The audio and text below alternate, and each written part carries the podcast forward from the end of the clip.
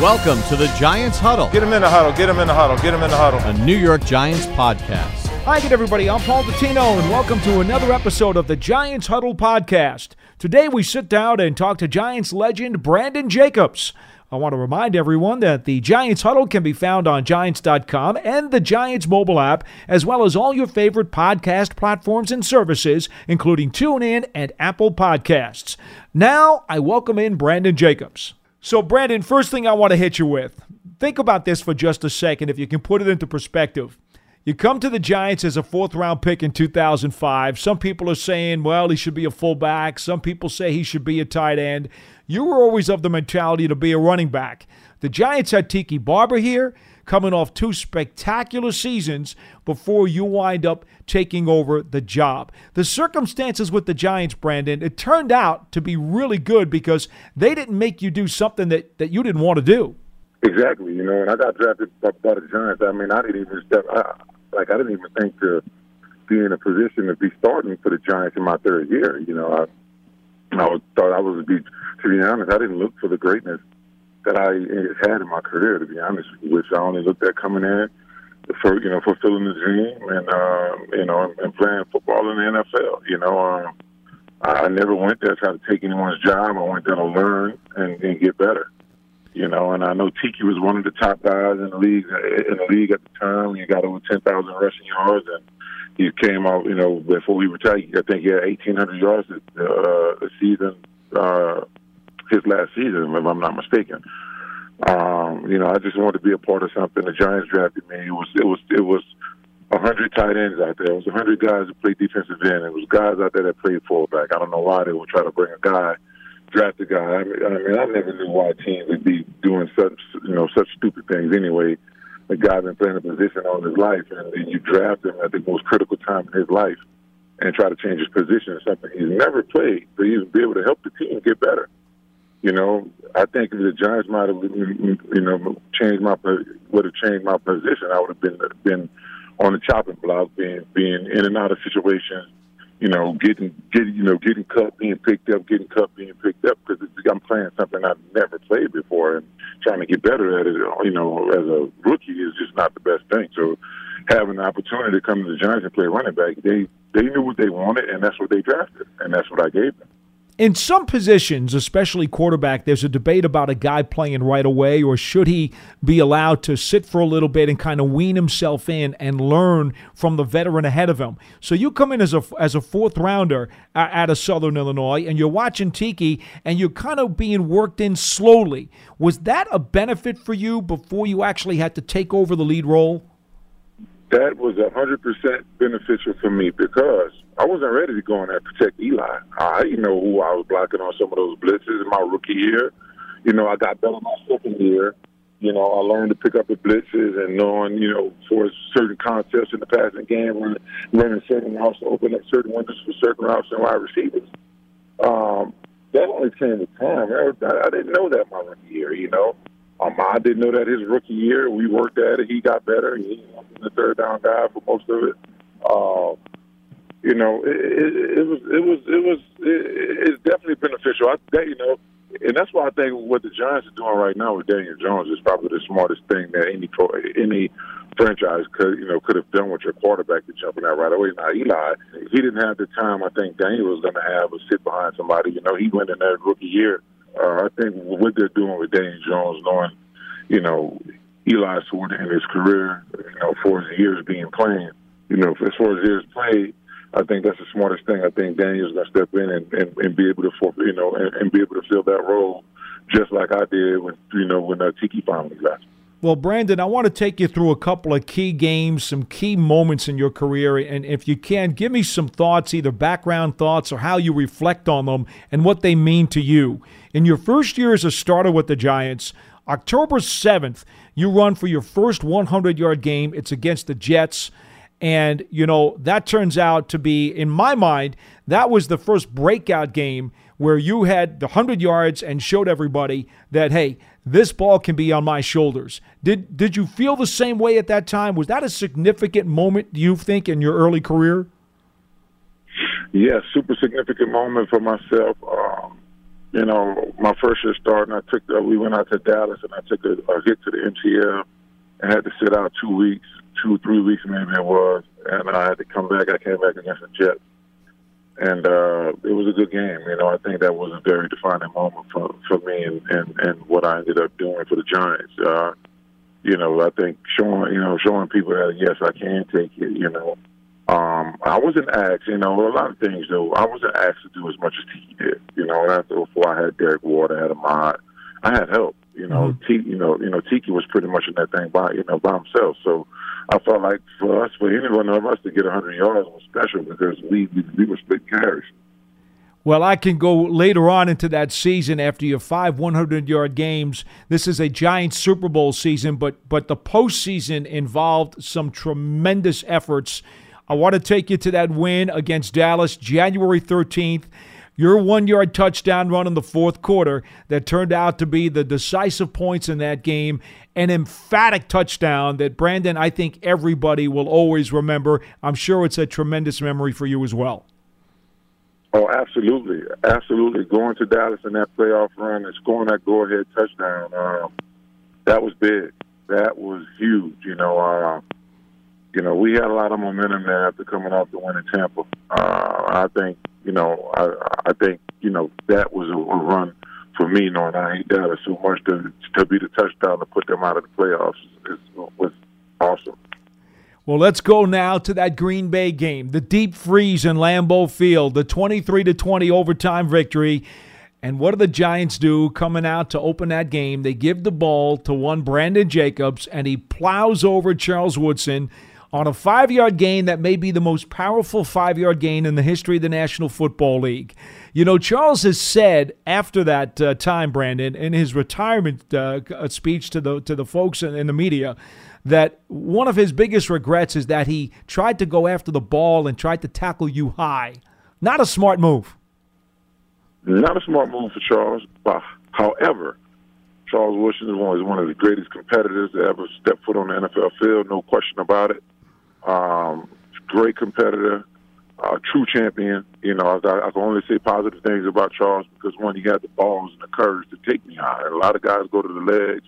Um, I don't know. I, I think for that run, though, I wanted to try to make a statement to everyone in the stadium, and you know, their fans, our fans, their team, our team, their coaches, our coaches. I want to make a statement to every one of those people, every one of those people, to give my team some confidence and and and, and, and some energy, my coaches confidence and energy, and I want to take the world out of their team and their coaching staff and their fans. You know, and to be honest with you, I I probably could have ended up scoring a touchdown on that specific play because the way they had it safety took the wide receiver on a, you know, the, the wide out was going up to block the safety. Mm-hmm. Charles came down and took the void. Now he knows me. Nine times out of ten, I'm gonna stick my head in that. But Charles was 100 percent committed on coming in. All I had to do is put my foot in the ground and get to the outside of Charles. There's nobody else out there. But I chose to run him over instead. You know, and that and that I think that probably sparked our team a little bit more than me scoring. You know, me, you know, me getting 20 to 25 yards on the run. So in retrospect, you're you're happy that you took him on head on head and and you, and you plowed him over like like you did. Oh, absolutely, absolutely. I thought I so. I don't, I don't, I don't regret that one bit. All right, so let's go to the Super Bowl. The historic 17-14 win over New England on February 3rd, 2008. The game in Arizona, and there are two plays, Brandon, that, that will always stick in my mind when I think about your name. Of course, the fourth and one from the Giants 37 with 140 to go. And I will never forget how Richie Seubert always said to me, My goodness, uh, I wound up tripping Brandon as he tried to get to the line of scrimmage to get that fourth down. I'm just glad that he yes, got it. so, so tell me if you can, take me into the huddle. You get the play call from Eli, and you know you've got to get this first down to keep the season alive. Uh, well, you know, they they came in the huddle. You know, I don't even think that was the original play call or what we had. Uh, but I told Coach Coughlin, I'm like, let me get it. You know, I went walked the sideline with Eli, and Coach Coach, Coach was I was giving him something else. I'm like, Coach, let me get it. So I went to the. Uh, I went. You know, I got. Nonetheless, I got the opportunity, and I told. I told my team, I'm like, man, I got this. Don't worry. Uh, this is a big moment. I got it. I got it. I got it. I got it. I got it. Actually, it, would have been a much bigger run because the hole was open, but Richie tripped me, and I and I happened to stumble, and the ball had just crossed the plane. I mean, uh, had just crossed the uh, the first down. Right. You know, but man, I, I had an opportunity to still be running. It was that open. They, I mean, they they had sold in there, and the the hole was open. I just I just got tripped up by Richie. Well, fortunately for the Giants, life continues. They go down the field, and with 39 seconds to go on a first down from the Patriots 13, Plaxico Burress catches a touchdown pass that wins the Super Bowl championship. But what many people may not see if they don't look at the film carefully is that you're in the backfield with Eli on his left hip and wind up picking up the blitzer from the other side. That had been Rodney Harrison on the safety blitz. If you could take me through that play, Brandon, I'd love to know exactly what it is that you saw and what your responsibility was because you give Eli an extra half a second to get rid of that ball. Well, what happened was they called. Uh, I think it was 81 Key. I think it was. Uh, it was. I think it was 80 Key.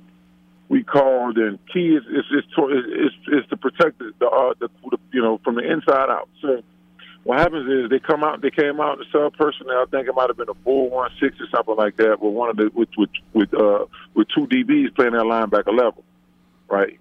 Eli makes the Mike call. You know, he makes the Mike call. I think he made my Will at the time the Mike.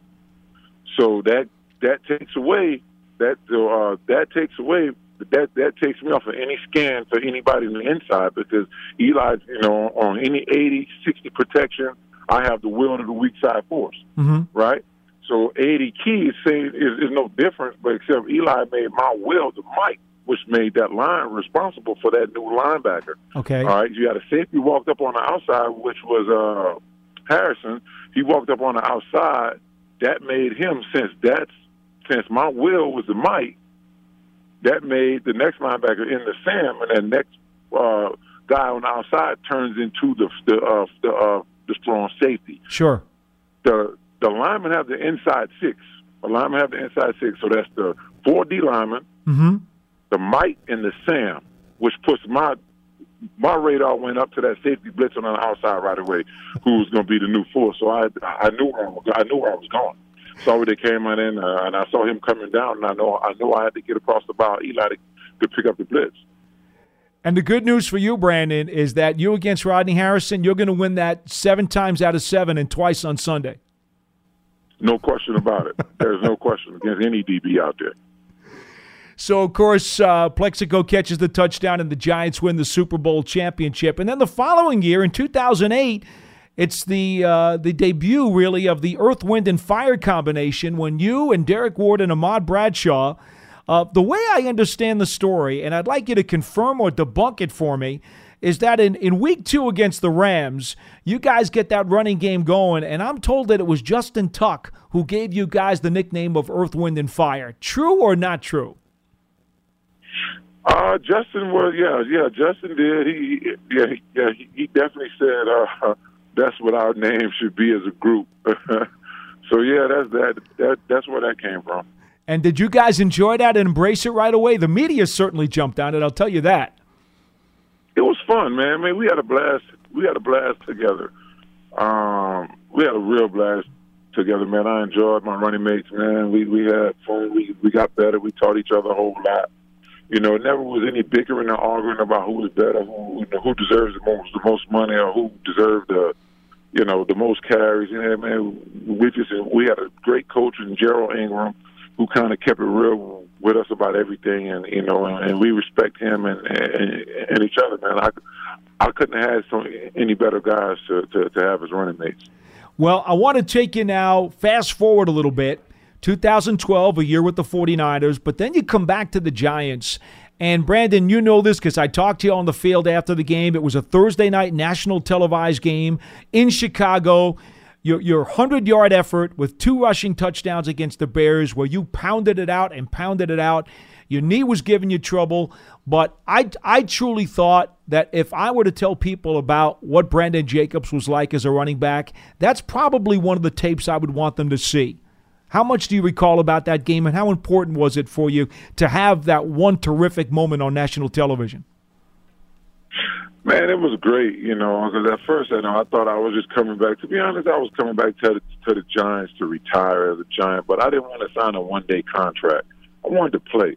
I felt like I still had something in the tank, but after that season, it was kind of was you know like like took me out. I had a banged up knee that game and a pulled hamstring. That's the, on the same leg, I think.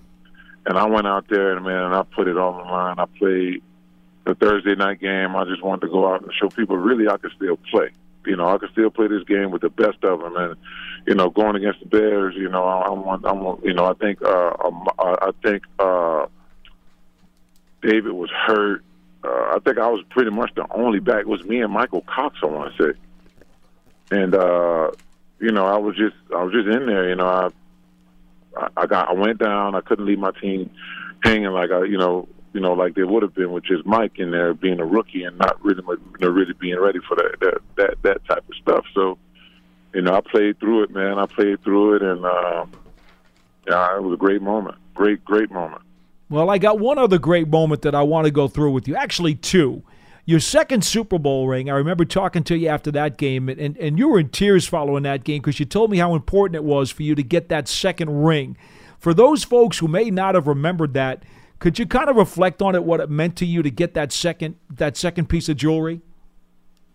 It meant a lot, man, because at the time, you know, I, I wanted to be able to have something, you know, I wanted to be able to have that second ring. You know, that first one was great. The first one was the best one out the both, but uh, having an opportunity to win that second ring, man, was was you know, it, it, it, it don't come by like you know that you know that often unless you're the Patriots. But um, you know, I I needed it. I needed that for myself.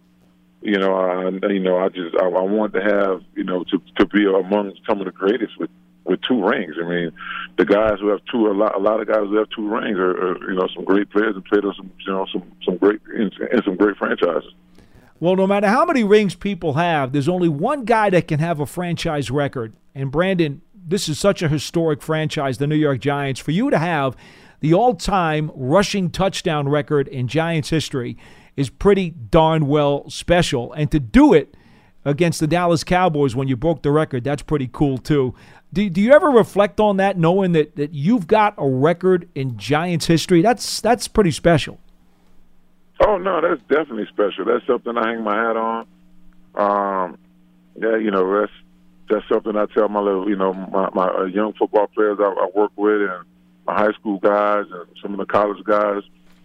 You know, it, it's great to be able to have that record and, and be able to leave my mark as a giant. I don't know how long it's gonna last with Saquon doing what he's doing. With. uh, I, you know, I, I just, you know, I got, I got, I got, I, I got, you know, I got quite some time until until he get there. Though. Well, you got 60 career rushing touchdowns as a Giant, and, and you broke Tiki's record. His was 55. Does he ever give you a little bit of the business for, for taking that away from him?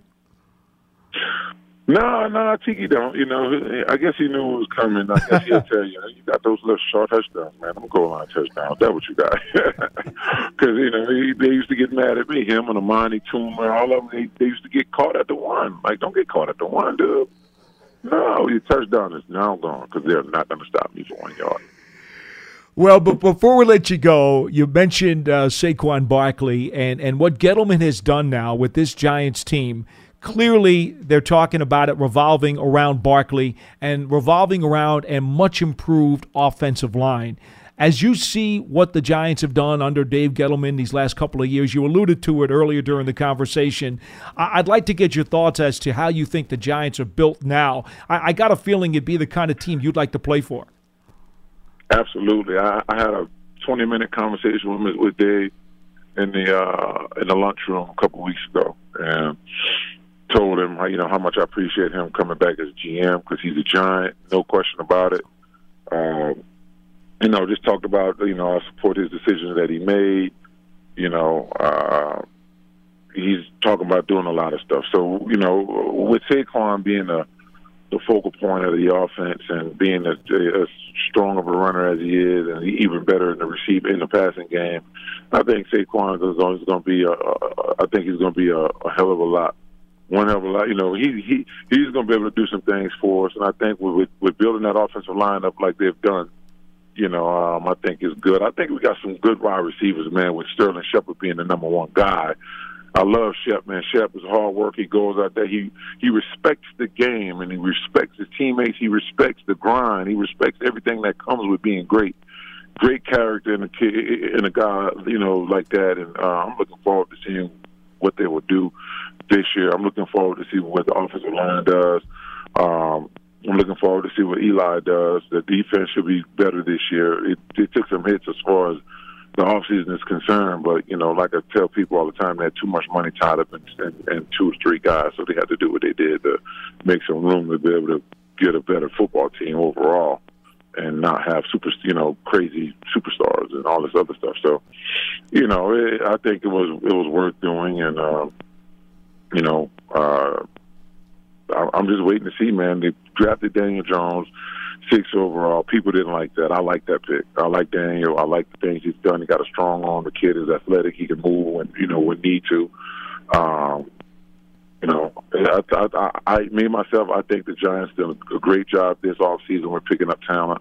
You know, had a chance to get there to meet the rookies. Man, one one thing I look at in the rookie class is when I had a chance to talk to some of the team meeting room, the, the character the character the class that they carry. Those guys are giants, no question about it. So I think that's going to be great for our, for our franchise, you know, next couple of years. I'd be very remiss if I didn't ask you, as an emotional, inspirational, vocal, and character leader of this team, when you were with the Giants and won two Super Bowl championships. What would you tell Saquon Barkley, since this is now kind of going to be his team, how he needs to be the next leader in, in whatever way he needs to be to bring the Giants back to Super Bowl championship status?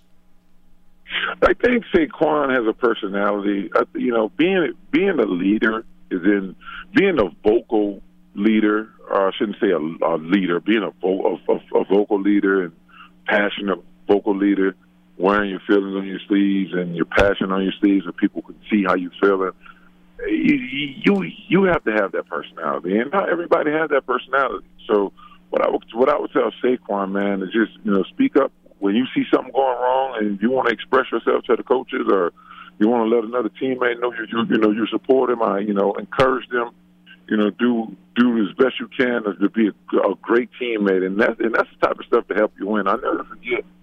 Well, it's recently, you know, I went up to talk to the rookies and uh, me and David leaders, and you know David is doing a development now for the Giants.